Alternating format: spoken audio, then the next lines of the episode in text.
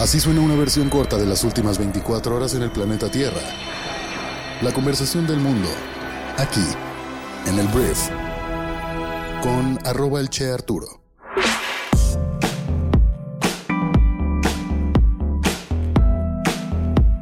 Muy buenos días, bienvenidas, bienvenidos a esto que es el brief para este martes primero de agosto. En este podcast vas a informarte con las noticias más recientes y relevantes para el día de hoy.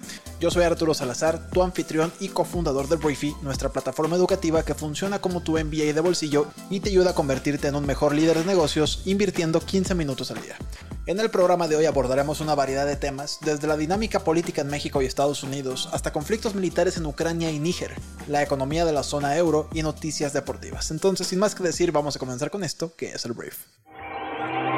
Primero que nada saltemos a la Ciudad de México, donde el presidente Andrés Manuel López Obrador ha acusado el día de ayer al Poder Judicial de bloquear sus iniciativas de cambio y en cambio respaldar a la delincuencia organizada y de cuello blanco, lo cual pues obviamente es una declaración osada. AMLO insistió en la necesidad de tener reformas constitucionales que permitan la elección de jueces, magistrados y ministros y posiblemente también del fiscal general de la República. AMLO asegura que esta democracia participativa mejorará la impartición de justicia en el país. La pregunta es ¿por qué AMLO? Me encantaría que los políticos empezaran a decir por qué, por qué lo que dicen que va a ocurrir va a ocurrir. Si yo en alguna ocasión he votado por diputados locales que jamás había escuchado su nombre en mi vida, hoy en día pues ya emito votos mucho más informados, pero imagínate que llegas a las elecciones del año 2030 y hay una boleta para elegir magistrados. Si Cuauhtémoc Blanco, con todo respeto, es el gobernador de Morelos, ¿qué clase de magistrados de la Suprema Corte de Justicia de la Nación crees que podamos llegar a tener si los partidos políticos terminan teniendo mano, aunque no lo hagan directamente, sobre estos perfiles que votaríamos, según el presidente de México? Definitivamente necesitamos una reforma en el Poder Judicial, pero el hecho de que vayamos a votar por los magistrados se me hace groseramente influyentista por parte del presidente de México. En noticias relacionadas pero no revueltas, la candidata presidencial del Frente Amplio por México, Xochil Gálvez, se presentó este lunes ante la Fiscalía General de la República para conocer los cargos que se le imputan. Aunque no ha recibido ninguna notificación formal, Galvez insiste en su transparencia y su disposición a cooperar con la investigación. Entonces, Xochitl fue a tocar la puerta al fiscal Gers Manero. Por supuesto, tuvo muchísima notoriedad esta acción. Y si todo sale según lo que quiere Xochitl, el día de hoy el presidente de México reaccionará hablando de la situación y hablando pues mal de Xochitl Galvez. Algo que en teoría ya no puede hacer por ley, pero como dijo AMLO, que no me vengan a decir que la ley es la ley. Hablemos de Marcelo Ebrard. Una de las corcholatas quiere ser el candidato de Morena para la presidencia del año que viene. Y ayer Ebrard hizo otra presentación que en teoría no puede hacer, pero que le vale queso a todo el mundo y está haciendo, de propuestas de gobierno. Ayer Marcelo reconoció primero que existen 37 millones de mexicanos que carecen de seguridad social, lo cual le pega un poquito al gobierno de AMLO.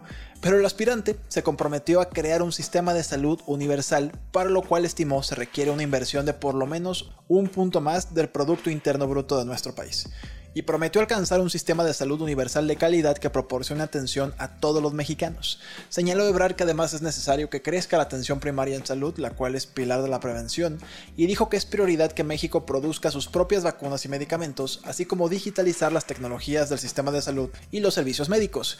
A Marcelo Ebrard lo que le urge es ser contrastante, es que la gente hable de las corcholatas. La atención se centró en Xochitl Galvez versus AMLO, y esto le conviene a Claudia Sheinbaum porque ella puede administrar la ventaja en las encuestas que tiene sobre Marcelo Ebrard. Entonces Marcelo necesita empezar a hacer más eventos, necesita un debate a toda costa para que la gente pueda contrastar quién es él contra Claudia. Y este tipo de foros hacen que hablemos de él y luego le preguntan a Claudia qué opina de su propuesta y empiece de alguna forma esta metodología a funcionarle al canciller, ex canciller. Veremos qué pasa, pero por lo pronto más actos anticipados de campaña. Crucemos la frontera hacia Estados Unidos, donde el expresidente más naranja del mundo, el señor Donald Trump, ayer en una encuesta que se publicó, se alza como líder indiscutible de la nominación republicana para las elecciones del año 2024, superando al gobernador de Florida, Ron DeSantis. De acuerdo con esta encuesta de The New York Times y Siena College, Trump lidera con un 54% de apoyo, dejando a DeSantis solo con el 17%. DeSantis ya corrió a la mitad de su staff para volver a contratar más gente porque no estaba aprendiendo su campaña. Y pues Donaldo lo único que está haciendo es ser él y estar diciendo las mismas cosas que siempre siempre dice. Y yo sí creo que la acusación por parte del gobierno de Estados Unidos con el tema del manejo de los documentos clasificados le ha estado dando muchísima notoriedad, muchísima prensa. Entonces yo sí creo que la suerte está echada y tendremos otra vez Donald Trump contra este Joe Biden. Y pues una vez más veremos quién gana. Yo creo que Donaldo viene más débil cuando hablamos de un tema no solamente republicano, sino un tema nacional. Pero bueno, el tiempo nos dirá quién tiene la razón y también las encuestas. Pasemos ahora a Europa del Este, donde tristemente la ciudad natal del presidente ucraniano Volodymyr Zelensky fue golpeada por un par de misiles rusos, dejando al menos seis muertos y docenas de heridos. Esta ofensiva se produce un día después de que Zelensky pareciera advertir de posibles ataques dentro del territorio ruso. Se dice que hay drones ya atacando ciertos lugares o que planean atacar ciertas partes de Rusia, lo cual Vladimir Putin toma como argumento para decir que no habrá pláticas de paz por el hecho de que pues están atacándonos a nosotros, nuestro territorio ruso, entonces no puede haber pláticas de paz cuando hay claramente una guerra. Entonces, bueno, es lo que ocurre, está totalmente trabado ese tema y pues no hay ninguna fecha que pueda darle fin o estrategia que pueda darle fin a la guerra entre Rusia y Ucrania. En África, la Junta Militar de Níger, que tomó el poder en un golpe de Estado la semana pasada, ha arrestado a varios altos políticos del gobierno civil derrocado y también se acusó a Francia de planear una operación para rescatar al presidente Mohamed Bassoum, quien está detenido por el ejército, pero también allá las situaciones están difíciles. En noticias económicas, la economía de la zona euro creció un 0.3% en el segundo trimestre, marcando un regreso al crecimiento, sin embargo la inflación sigue siendo una preocupación para el Banco Central Europeo. Pasemos a Pakistán, donde una filial del Estado Islámico se atribuyó la responsabilidad de un ataque suicida que mató al menos a 54 personas en el noroeste del país. El atentado tuvo como objetivo un mitin político organizado por un partido islamista con vínculos con los talibanes en Afganistán y Pakistán.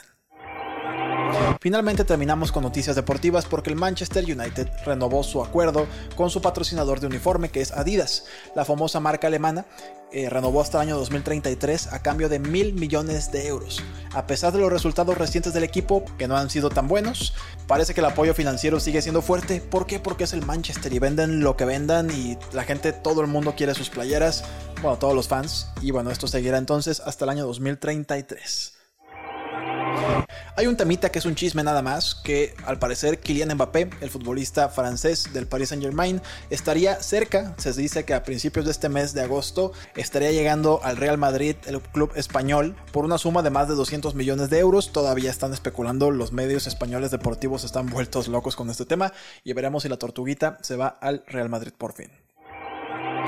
Para todos nuestros suscriptores de Briefy, les recomiendo mucho que pasen a leer el libro que resumimos el día de hoy que se llama How to Measure Anything. Es un libro que cuestiona la idea de que ciertas cosas son imposibles de medir, proponiendo en su lugar que con las herramientas y perspectivas correctas todo puede ser cuantificado y básicamente te ayuda a aprender a cuantificar lo aparentemente incuantificable que en el mundo de los negocios es súper súper importante. Entonces, esto está disponible para todos nuestros suscriptores. Si todavía no eres parte de Briefy, por favor envíanos un correo a hola.briefy.com y con mucho gusto te contestaremos las instrucciones para que pruebes nuestra plataforma durante 90 días totalmente gratis. Para los que ya son suscriptores, les recuerdo que pueden unirse a nuestra nueva comunidad en WhatsApp, también enviándonos un correo a hola.briefy.com. Estamos próximos a lanzarla, ahorita nada más estamos sumando miembros a la comunidad, pero próximamente comenzaremos ya con los avisos para los eventos que tendremos en el mes de agosto, los documentos exclusivos para nuestra comunidad en temas de tendencias y eh, riesgos socioeconómicos, por ejemplo, y bueno, muchas cosas más estarán disponibles en ese foro. Muchísimas gracias por haber estado aquí. Esta fue la conversación del mundo para este martes y nos escuchamos el día de mañana en la siguiente edición de esto que es el brief. Yo soy Arturo. Adiós.